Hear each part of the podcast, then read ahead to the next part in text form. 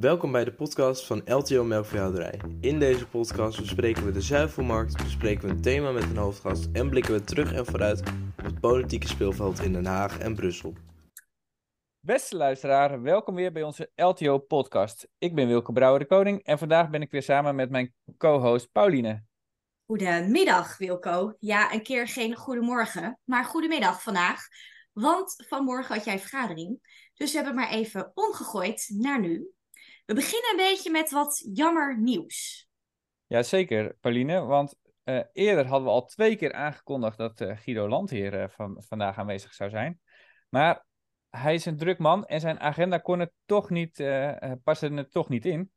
Dus we hebben vandaag een andere hoofdgast in ons midden. Ja, en ik vind dat we dat best wel vlot hebben gedaan. Want vandaag hebben we Ria Derks in ons midden. Nou, en Wilke, dat is een mede-bestuurslid van jou. Met de portefeuille diergezondheid. En Ria die neemt ons vandaag mee in de laatste updates omtrent blauwtong. En dan specifiek blauwtong bij koeien. Nou ja, het weer is inmiddels uh, wel natter. Als ik naar buiten kijk, dan word ik daar ook niet echt vrolijk van. Maar of het al koud genoeg is en nou ja, we de cijfers wat zien dalen, dat gaan we dan zo horen. In ieder geval beginnen we vandaag weer, zoals gewend, met een update van de cijfermarkt door Klaas Johan. En we sluiten af met Sander, die vast weer wat updates heeft omtrent de verkiezingen. Want ook dat komt er weer bijna aan. Zeker, Paulien. Maar dan gaan we eerst door naar Klaas Johan. Klaas Johan, afgelopen maanden zagen we de zuivelnoteringen wat oplopen. Uh, zet die trend zich door? Ja, goedemiddag. Uh, vanuit de Leeuwarden. Is hier een graadje of acht. Ik denk dat dat zo meteen nog wel terugkomt in de update over de, de blauwtong. Uh, we hebben uh, inderdaad gezien dat uh, aan de vetkant van de markt, hè, boter, room, dat de prijsstijgingen zich hebben voortgezet. Hè? Dus goed nieuws. Aan de andere kant zagen we wel mager melkpoeder iets, iets terugzakken. Als we even naar de boterprijs kijken, dat ja, zit in het spoor van room. Het is eigenlijk al langere tijd aantrekkelijker om room te maken dan om boter te maken. Dus er is weinig verse boter beschikbaar. En kaas, hè, ons belangrijkste product. Kleine 60% van onze melk gaat in kaas. Die blijft het goed doen. Uh, ik zie nu noteringen tot uh, 4,10 euro voor uh, goudse. Spotmelk 2 cent erbij op, 48 cent. Dus dus nou, ja, met dit regenachtige weer, Paulien, toch enige positiviteit.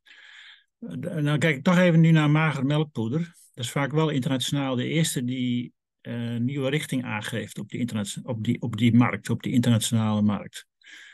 En daar was de stemming een week geleden gematigder. Maar ik hoor ook dat veel inkopers kort bij huis blijven. Die zijn kort gedekt. Uh, kijken goed ook wat er gebeurt in Zuidoost-Azië. Uh, dus die stemming kan ook zomaar weer uh, omslaan. En daar hebben we ook wel wat tekenen van gezien op de termijnmarkt, de Duitse termijnmarkt, de EEX. Die daalde, maar die liep dus van de week weer op. Nieuw-Zeeland, altijd belangrijk. Nou, de, we hebben vier Global Dairy Trade veilingen gehad op rij met stijgingen. En nu was hij dinsdag iets in de min, min 0,7. Ja, oog is denk ik toch wel een beetje gericht op Nieuw-Zeeland en wat daar gebeurt, Wilco. Ja, en uh, Klaas-Johan, wat betreft productie, hoe staat het daarmee? Ja, nou, we hadden natuurlijk in september al gezien dat de productie op jaarbasis in Nederland daalt voor het eerst in lange tijd. En nu kwamen net vandaag de laatste RVO-cijfers uit voor oktober. En die laten opnieuw een daling zien, en zelfs een sterkere daling. Op melk, melkvolume, even een paar cijfers, min 2,4 procent. En als je kijkt naar vet, zelfs minder, min 6 procent. Nou heeft het weer vast ook invloed, uh, maar ik schat ook in, maar daar komen we zo meteen nog op, dat ook de blauwtong hier iets mee te maken heeft. Nou, als we, we zien wel dat de oktoberproductie wel iets boven die van september lag, dus we zijn het seizoensdal gepasseerd. Duitsland zat eind oktober, dat zijn mijn laatste cijfers, ook een procent in de min. Frankrijk min 3 procent. Ook in de VS zijn de prognoses naar beneden bijgesteld. Dit jaar eigenlijk geen groei, volgend jaar een dikke 1% groei, maar ook naar beneden bijgesteld. En uh, nou, bijvoorbeeld nog een land, ik was even een beetje aan het uh, grasduinen. Ierland min 2%, ook in september. Uh, je ziet eigenlijk in heel veel landen gewoon geen productiestijging of zelfs een productiedaling. Ja, dat is natuurlijk, ziet er goed uit voor, de, voor de melkprijs. En zie je dat dan ook al terug op de termijnmarkten? Ja, dus ik noemde net al even de EEX, de Duitse termijnmarkt. Nou, die staat nu weer vooral in het groen. Dus die na een kleine terugval nu deze week weer wat hoger voor magere melkpoeder. Ik denk dat de handel daar een beetje aan het speculeren is. Van ja, wat gaat er gebeuren? Dus, uh, maar ik hoor ook dat velen nog niet goed gedekt zijn voor begin volgend jaar. In Chicago zag ik wel dat de termijnen noteringen iets teruggevallen zijn. Maar ik vraag me af hoe ze gaan reageren op de laatste cijfers vanuit het Amerikaanse ministerie van Landbouw. Die toch ook wat, ja, wat, wat voorzichtiger zijn qua productiegroei. En Klaas-Johan, zijn er op dit moment nog meer dingen die er verder spelen? Nou ja, uh, Pauline, je zei al, het regent. Het weer is altijd het terugkerend thema. Ik ben geen meteoroloog, maar men voorspelt toch wel dat het El Niño-effect, El Niño, Spaans voor het jongetje, of eigenlijk het kerstkind, dat het toch wereldwijd toch wel enorme invloed heeft op uh, land- en tuinbouwproductie. Uh, en waarom El Niño? Nou, dat is een kleine anekdote. In Zuid-Amerika bedachten vissers deze naam in de 17e eeuw, want het, het effect is namelijk het grootste rond de kerst. En je hoort nu dus ook van wetenschappers dat ze denken dat dit fenomeen nog wel even doortrekt. En misschien toch wel tot april volgend jaar. Dus dan hebben we het over droogte, overstromingen, nattigheid, hittegolven. Nou, sommigen zeggen zelfs dat de nattigheid bij ons ermee te maken heeft. Nou, dat laat ik even aan de wetenschappers en de meteorologen. Maar uh, dit, dit is een van de dingen die speelt. En verder even naar de politiek.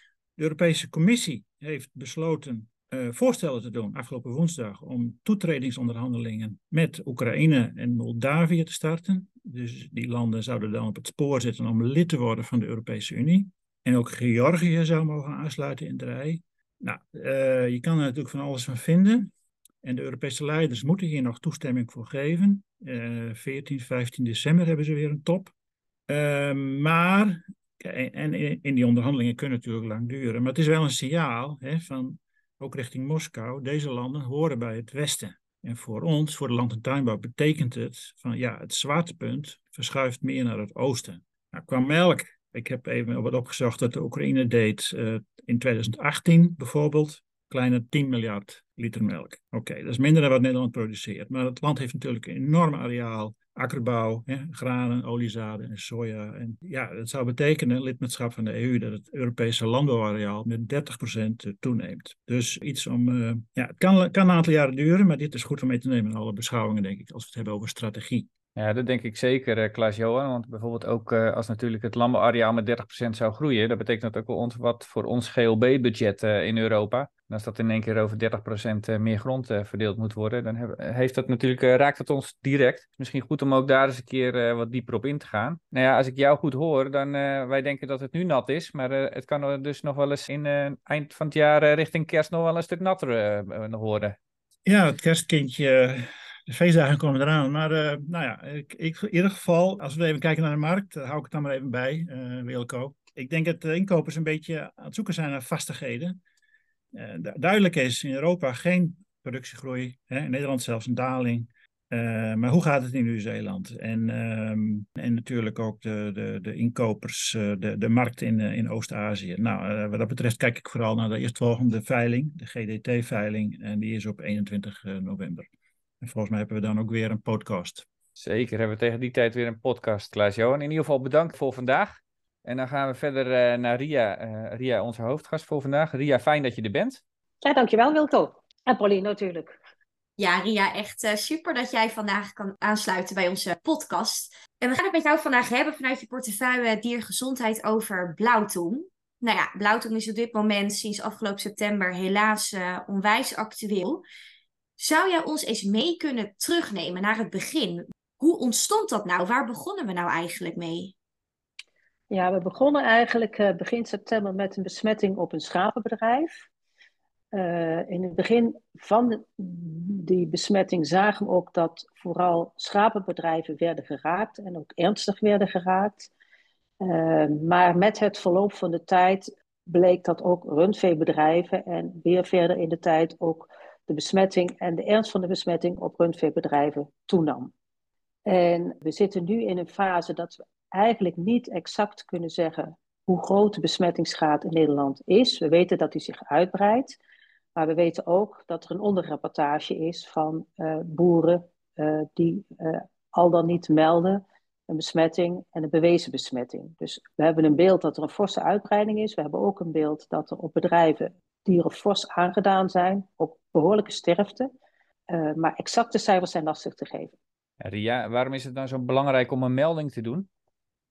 Ja, het is eigenlijk om twee redenen erg belangrijk om een melding te doen. De eerste reden is dat als we een goed beeld hebben van de besmettingsgraad in Nederland, dat we richting de farmaceuten, dus de bedrijven die het vaccin moeten gaan eh, produceren, ook aan kunnen geven hoe groot de besmettingsgraad is.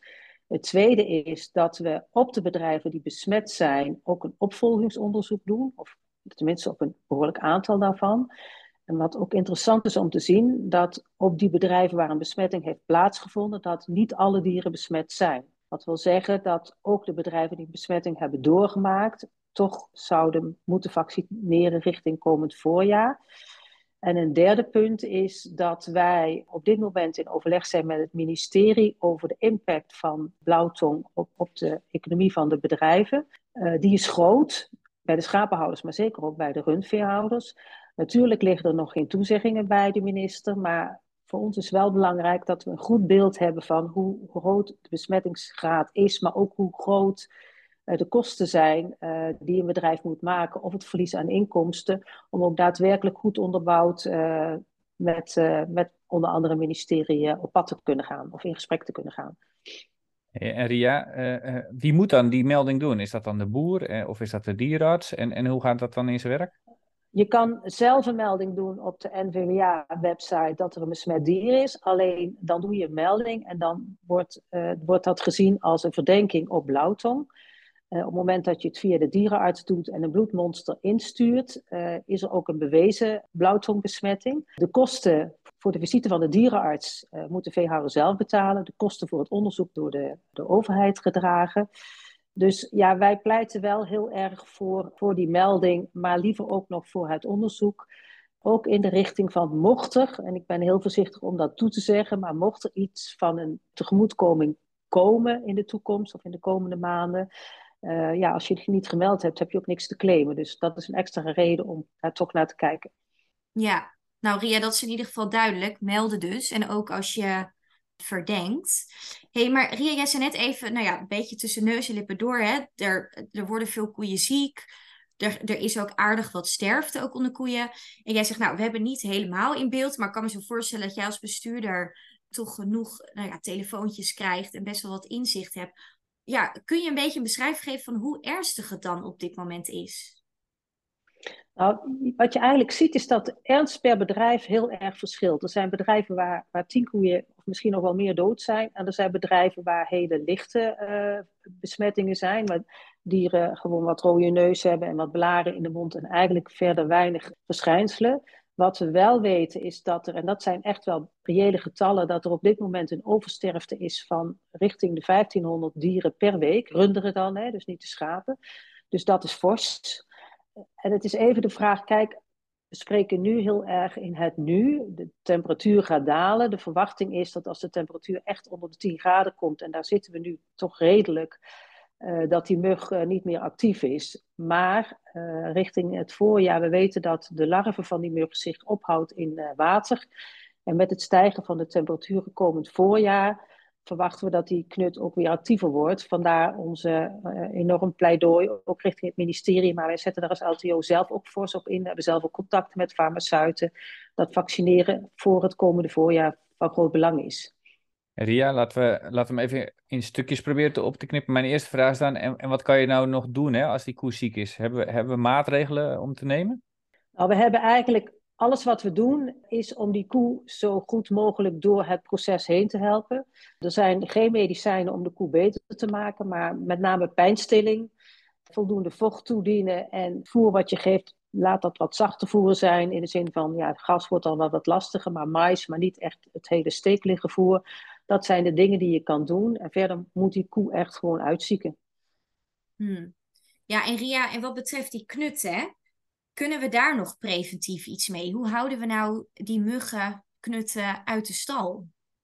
Kan dat? Ja, ja nou weet je, ik, ik al, we gaan richting uh, de winterperiode. De temperaturen dalen. Dus de kans dat we nu nog veel besmettingen zien of gaan zien, wordt kleiner. Maar de knut heeft een incubatietijd van twee weken. Dus we zullen nog wel wat gevolgen hebben van besmettingen die eerder hebben plaatsgevonden het opstallen daarvan is wel bewezen dat dat helpt. We zien nadrukkelijk dat bedrijven die de dieren opgestald hebben minder besmettingen hebben dan de bedrijven die dat niet gedaan hebben. En we zien ook dat ventileren, met name in de schemerperiode, s ochtends en s avonds, ook helpt om de kans op overdracht door die knut kleiner te maken. Dus op het steken van die knut. Misschien nog wel even één ding wat ik toch ook nog wel belangrijk vind om hier aan te geven. We hebben afgelopen week gezien dat het eerste kalf geboren is. Uh, die een, uh, op de sectietafel bleek dat daar het virus in het kalf is aangetroffen. Dat wil dus zeggen dat het virus via de moederkoek bij het kalf terechtgekomen is. En ook dat is wel een punt van zorg voor het komende voorjaar, aangezien we natuurlijk ook heel veel drachtige koeien hebben, natuurlijk, die de komende maanden gaan afkalven. Ja, als ik jou zo hoor, en, en dat hoorde je eigenlijk al afgelopen weken, dat er eigenlijk maar één echte remedie is en dat is uh, eigenlijk vaccineren. Uh, hoe staan we in het proces van het maken van een vaccin? Uh, Zuid-Afrika werd in het begin nog wel genoemd dat daar een vaccin was. Ja. Maar waar staan we nu? De, ja, er is inderdaad een vaccin in Zuid-Afrika. Alleen het vaccin in Zuid-Afrika, en dat is wat, wat onze minister ons heeft overgebracht, dus dat is niet mijn kennis, zou onvoldoende werkzaam zijn, maar ook onvoldoende betrouwbaar. Nou, dan refereer ik even aan het IBR-vaccin, wat wij, het besmette vaccin, wat wij in het verleden gehad hebben. Nou, dat wil je natuurlijk ook niet, dus uh, die kant gaan we niet op. We hebben in overleg met de minister, maar ook LTO zelf, behoorlijk druk zetten we op farmaceuten om te komen tot uh, productie van een vaccin. En ja, het, punt is een beetje dat we zien dat in België inmiddels ook de knut actief is, het virus is aangetroffen en dat in België de overheid eh, waarschijnlijk verplicht gaat vaccineren. In Duitsland rond het grensgebied is ook het uh, blauwtongvirus aangetroffen. Uh, wat die gaan doen weten we nog niet, maar we weten wel dat het van belang is om uh, veel uh, inzet te plegen op de productie van dat vaccin. En onze portefeuillehouder Gezonde Dieren, Jeanette van der Ven, is ook nadrukkelijk in gesprek met farmaceuten om te komen tot ja, liefst zo snel mogelijk, want je moet ook twee keer vaccineren met een tussenpoze, van zes weken om zo snel mogelijk te komen met, met een vaccin, want dat is de enige remedie. Ja, en Ria, dat is op zich, dat is duidelijk. Dus, dus hè, jullie zitten bij uh, eh, LNV en proberen daar dus echt druk op te zetten. En als er dan zo'n vaccin komt, hoe gaat dat dan met, met de medicijnkosten? Hoe gaat dat er dan uitzien? Kijk, kijk, in principe verwacht ik dat dit medicijn door de veehouder zelf betaald moet gaan worden, dit vaccin. Maar de kosten daarvan zouden niet heel hoog zijn. En dat weegt natuurlijk ook altijd op tegen de onkosten en het verlies aan inkomsten wat je derft door, door, een, uh, door een besmetting uh, met, het, uh, met het virus. Dus daar zit denk ik niet het grootste probleem. We hebben bij LTO recent ook een enquête gehouden. De definitieve uitkomst van die enquête is nog niet bekend. Maar de eerste signalen zijn ook dat wij merken dat zowel bij schapenhouders als bij veehouders 100, bijna 100% uh, uh, de wens ligt om te gaan vaccineren. Dus daar gaat, het, daar gaat het niet frikken, denk ik. Kijk, en dit soort signalen zijn ook heel belangrijk richting farmaceuten, omdat uh, kijk, die mensen die doen natuurlijk ook niets voor, uh, voor niets, zal ik het maar even noemen. Dus zij willen ook weten, kunnen wij uh, vaccin in productie nemen en daar ook inderdaad een, een, een, een ja, een verdienmodel aan, aan vast maken. Dus vandaar dat dat inzicht in vaccinatiebereidheid, maar ook inzicht in verspreiding van het virus en ook inzicht in de verspreiding op bedrijfsniveau zo belangrijk is. Ja, en dan toch een stapje terug ook naar de kosten zeg maar, die nu gemaakt worden, hè, van, van, van, uh, zeg maar van hoogste sterftepercentage. Jij zei eigenlijk al van hè, uh, je moet melden, want dan, hebben we kans misschien dat er iets komt van een regeling. Ja, nou hoor ik, dat, dat speelt misschien meer bij schapen als bij koeien, dat natuurlijk de impact echt gigantisch is op aantallen bedrijven. Nou komt bijvoorbeeld het uh, Diergezondheidsfonds, komt ook wel eens langs, hè, of waarom dat niet eraan besteed wordt. Kan je, kan, je, kan je ons daar eens in meenemen wat daar, eh, hoe dat nu zit? Ja, het Diergezondheidsfonds is in het leven geroepen om bestrijdingsplichtige ziekten, om daarvoor te compenseren. Nu is blauwtong geen bestrijdingsplichtige ziekte, dus daarvoor, wordt, daarvoor kan niet gecompenseerd worden. En daarbij komt dat een diergezondheidsfonds alleen compenseert op het ruimen van dieren. Dus je, in feite dieren die min of meer gezond zijn of gezond kunnen zijn, daar krijg je een compensatie voor. Dieren die sterven op het bedrijf, of, dieren die ziek zijn en geruimd moeten worden, die, daar krijg je of het volledige bedrag voor als het dier gezond is, of een uh, beperkt bedrag als het dier ook ziek is. Voor gestorven dieren krijg je ook in het Diergezondheidsfonds geen compensatie. Dus dat is wettelijk zo allemaal afgebakend. Dus we hebben gisteren ook nog even met LNV gezeten en daar zit echt geen ruimte.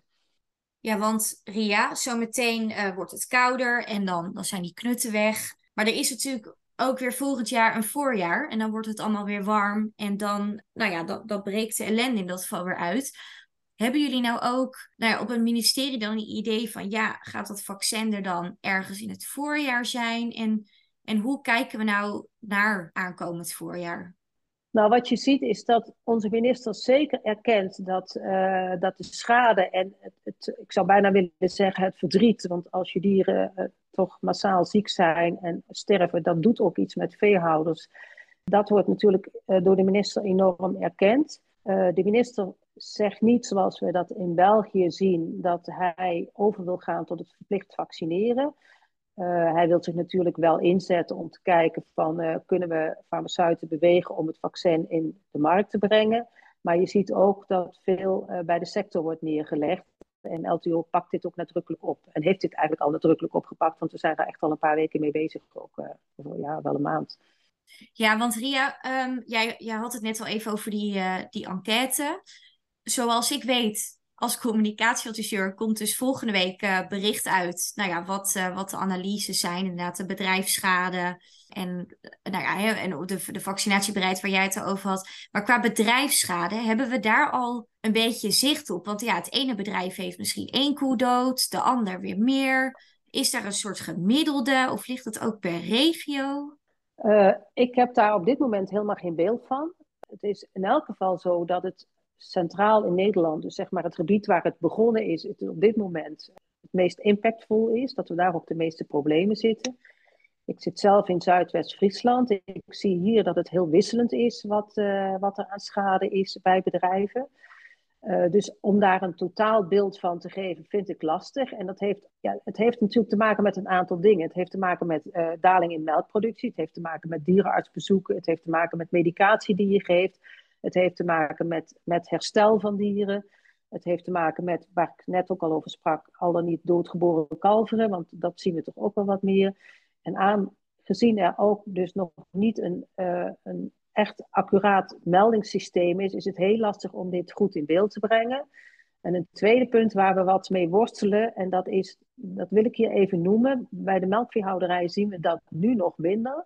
Maar dat er in de schapenhouderij een, een, ook nog een ander virus rondwaart, wat wel verschijnselen, waarbij we verschijnselen zien die op blauwtong lijken. Dus dat we ook even goed moeten kijken, ja, is het ook werkelijk die blauwtong? Dus vandaar, ja, ik blijf het herhalen mijn oproep van meld en probeer ook onderzoek te doen. Nou, Ria, ik uh, wil je in ieder geval uh, bedanken voor vandaag. En uh, jij, maar ook vooral onze melkveehouders en ook onze schaapveehouders van LTO natuurlijk heel veel sterkte wensen. met wat er nu speelt en gebeurt, want het is behoorlijk heftig. En op sommige bedrijven hakt het er gewoon ontzettend in. Dus jij in ieder geval heel veel succes met de inzet van LTO en het werk wat jij op dit thema doet. En dank je wel ja. daarvoor. En dan, nou, dan gaan we nu verder naar Sander. Sander, uh, goed ook dat jij er bent uh, weer vandaag. Ja, wij zijn wel benieuwd naar de laatste uh, nieuwtjes uit het Haagse. Want ja, je hoeft de tv of radio maar aan te zetten en er komt wel weer een debat bij of een uitspraak of een aanval of wat dan ook. Dat zeker. Ja, is misschien wel aardig om te beginnen. ook Blauwtong houdt de Tweede Kamer wel bezig. Enkele, een paar weken geleden waren we nog op werkbezoek met Roelof Bisschop van de SGP bij een schapenhouder, nou, bij Putten. Uh, die dan bij zijn werkbezoek gewoon echt wilde zien van ja, hoe gaat het nou in de praktijk? Hoe ziet dat eruit? En ook met zo'n getroffen uh, uh, gezin wilde spreken. Heeft ook geleid tot allemaal nieuwe vragen. Ik zag nog van deze week dat er weer nieuwe vragen bij waren gekomen. Ook wat het doet bij melkveebedrijven en andere runder, bedrijven met runderen. dus de Tweede Kamer houdt de blauwtong ook wel bezig. Nou ja, dat, verder ligt de Kamer inderdaad momenteel even op, nou, op zijn gat. Uh, want ze zijn vol bezig met de Tweede Kamerverkiezingen. Uh, over anderhalve week dan moet Nederland weer naar de stembus, 22 november. En ja, eigenlijk, je, je, je merkt dat alle politici daarmee bezig zijn. Je ziet ze op social media dat ze uh, overal, nou ja, zowel de straten op gaan, maar ook gewoon de boer op gaan. bij werkbezoeken. Zag er laatst weer eentje van Eline Vedder, die in Limburg was. Um, we hebben zelf ook weer wat werkbezoeken gepland vooral ook na de verkiezingen, want ze zijn druk bezet. En ondertussen de debatten. En dan valt het vooral ook wel weer op dat nu al verkiezingsbeloftes verbroken worden. Frans Timmermans, die, uh, van Partij van de Arbeid GroenLinks, die zegt 2030, dat is voor ons geen heilig huisje. Nou, daarmee zie je hem al voorbereiden op de onderhandelingen die komen gaan. En ja, ook om een beetje dan inzicht te krijgen in waar staan al die verschillende partijen, hebben we vanuit LTO een, uh, een overzicht gemaakt. Het is duidelijk geen stemadvies, maar het is wel om te zien van ja, LTO heeft 20 punten ingebracht bij de politieke partijen. En we wilden wel zien van ja, waar staan de partijen dan erin? Hebben ze het overgenomen? Of zeggen ze juist, daar zijn we echt volledig tegen? Nou, dat overzicht is op de website te vinden van LTO. Uh, uh, gelijk op de eerste pagina kan je het zien. En uh, dat heet LTO puntenplan langs de politieke meetlat. Ja, dat geeft eigenlijk een heel goed overzicht van waar ze staan. Um, iets als uh, het, het, verbeteren van het verdienvermogen van de boerentuinder. Nou, elke partij noemt dit. Onlangs heeft ook nog uh, het Cultureel Planbureau heeft, al nagezocht. En die hebben wel gezien, ja, iedereen wil dit, maar hoe gaan ze dat uitvoeren? Ja, dat verschilt per partij. Maar in ieder geval de ambitie ligt er bij elke partij. Nou, waar dat niet zo zit, is bijvoorbeeld bij de bedrijfsopvolgingsregeling. Dan zie je dat partijen als VVD, bijna uiteraard, maar ook een BBB en een CDA, die zeggen, de bedrijfsopvolgingsregeling, de board, ja, die behouden we gewoon. Terwijl partijen als Partij van de Arbeid, GroenLinks, uh, Partij van de Dieren, ja, die zeggen juist van, ja, we willen dit afschaffen. En dan heb je ook nog partijen die het erin zetten. Bijvoorbeeld D60 zegt, ja, we willen het gaan versoberen. Um, dus dat is echt weer duidelijk zoiets waar niet de partijen op één lijn zitten. Nou, hetzelfde natuurlijk bij hoe ze omgaan met beleid dat uit de Europese Unie komt. Of bijvoorbeeld de kaderrichting water, uh, de doelen daarvoor. Vooral de partijen op links zeggen, we, gaan, we moeten, moeten strak vasthouden aan de Europese lijn. En ook dan weer zie je VVD, CDA die zeggen, nou, je moet ook lokaal maatwerk gaan toepassen. Kijken, Nederland is toch weer net iets anders dan andere Europese landen nou ja, nogmaals, het is geen stemadvies, maar het is wel een goed overzicht om te zien van waar staan alle verschillende politieke partijen. En eigenlijk ja, er ook geen clusters in te maken. Bijna elke partij is wel weer een andere keuze die ze maken, of wat ze juist niet benoemen. Om wat te noemen, het herzien van het pachtsbeleid, dat is, wordt alleen maar verteld door de SGP en uh, BVNL, wat ze daarvan vinden. Dus ja, voor iedereen die uh, benieuwd is, ja, hoe zitten de partijen nu echt op onderwerpen in die de agrarische sector raken, is het wel nuttig om even dat puntenplan erbij te pakken. Ja, Sander, dat, uh, die programma-tracker, inderdaad die matrix die jullie hebben gemaakt. Ik heb jou de afgelopen weken er heel hard mee bezig gezien met onze stagiair Bor. Dus inderdaad voor elke luisteraar aan te raden. Hier zit heel veel, heel veel uitzoekwerk in.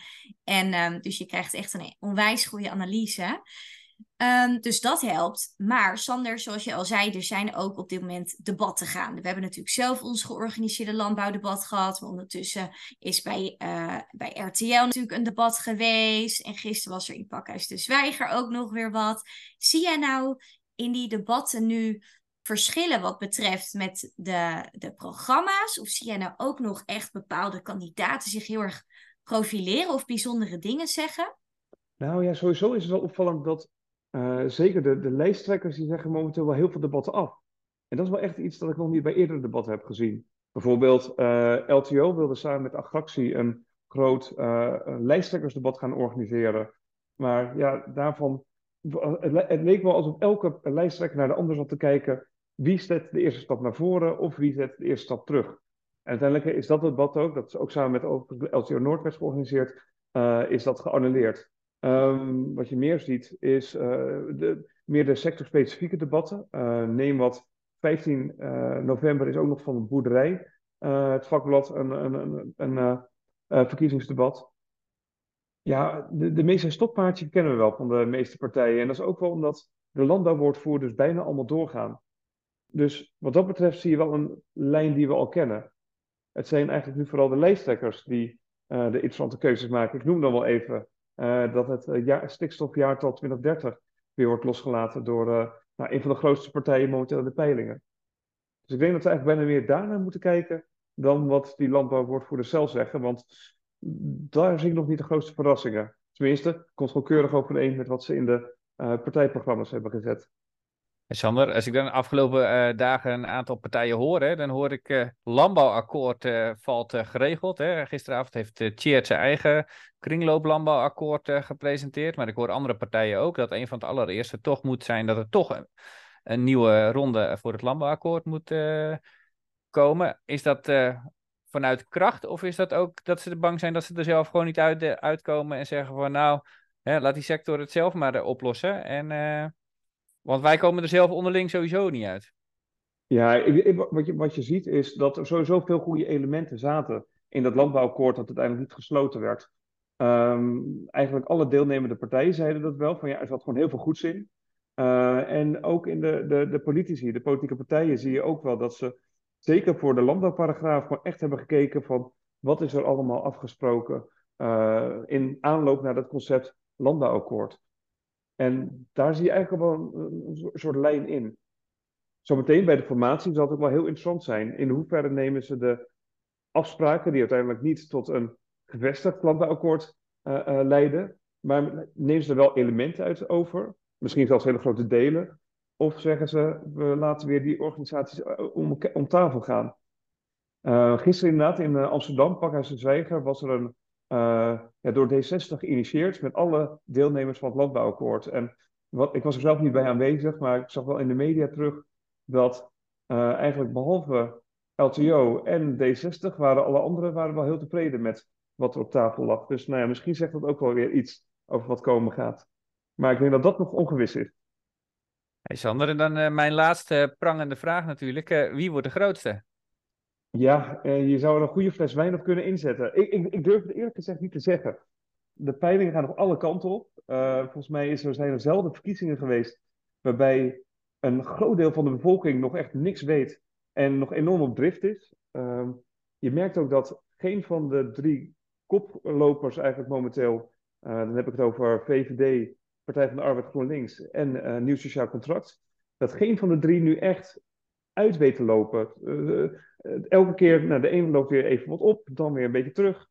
Uh, het gaat een beetje mis in de, in, de, in de debatten of in de media-optredens. En ik denk dat echt dit een soort van. Een, een, bij, voor de finish zult het pas kunnen zeggen. Dus nee, ik ga deze fles nog even niet opzetten. nou ja, Sander, het, het is inderdaad een spannende. En we gaan, we gaan zien wat het wordt. Um, ik wil in ieder geval voor vandaag onze gasten Klaas-Johan, Ria en Sander weer hartelijk danken.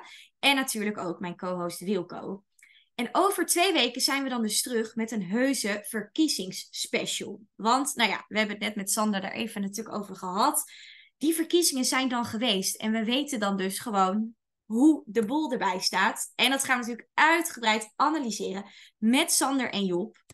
Um, dus vooral een aanrader. Het wordt een interessante. Dus ik zou zeggen, tot over twee weken. Tot over twee weken.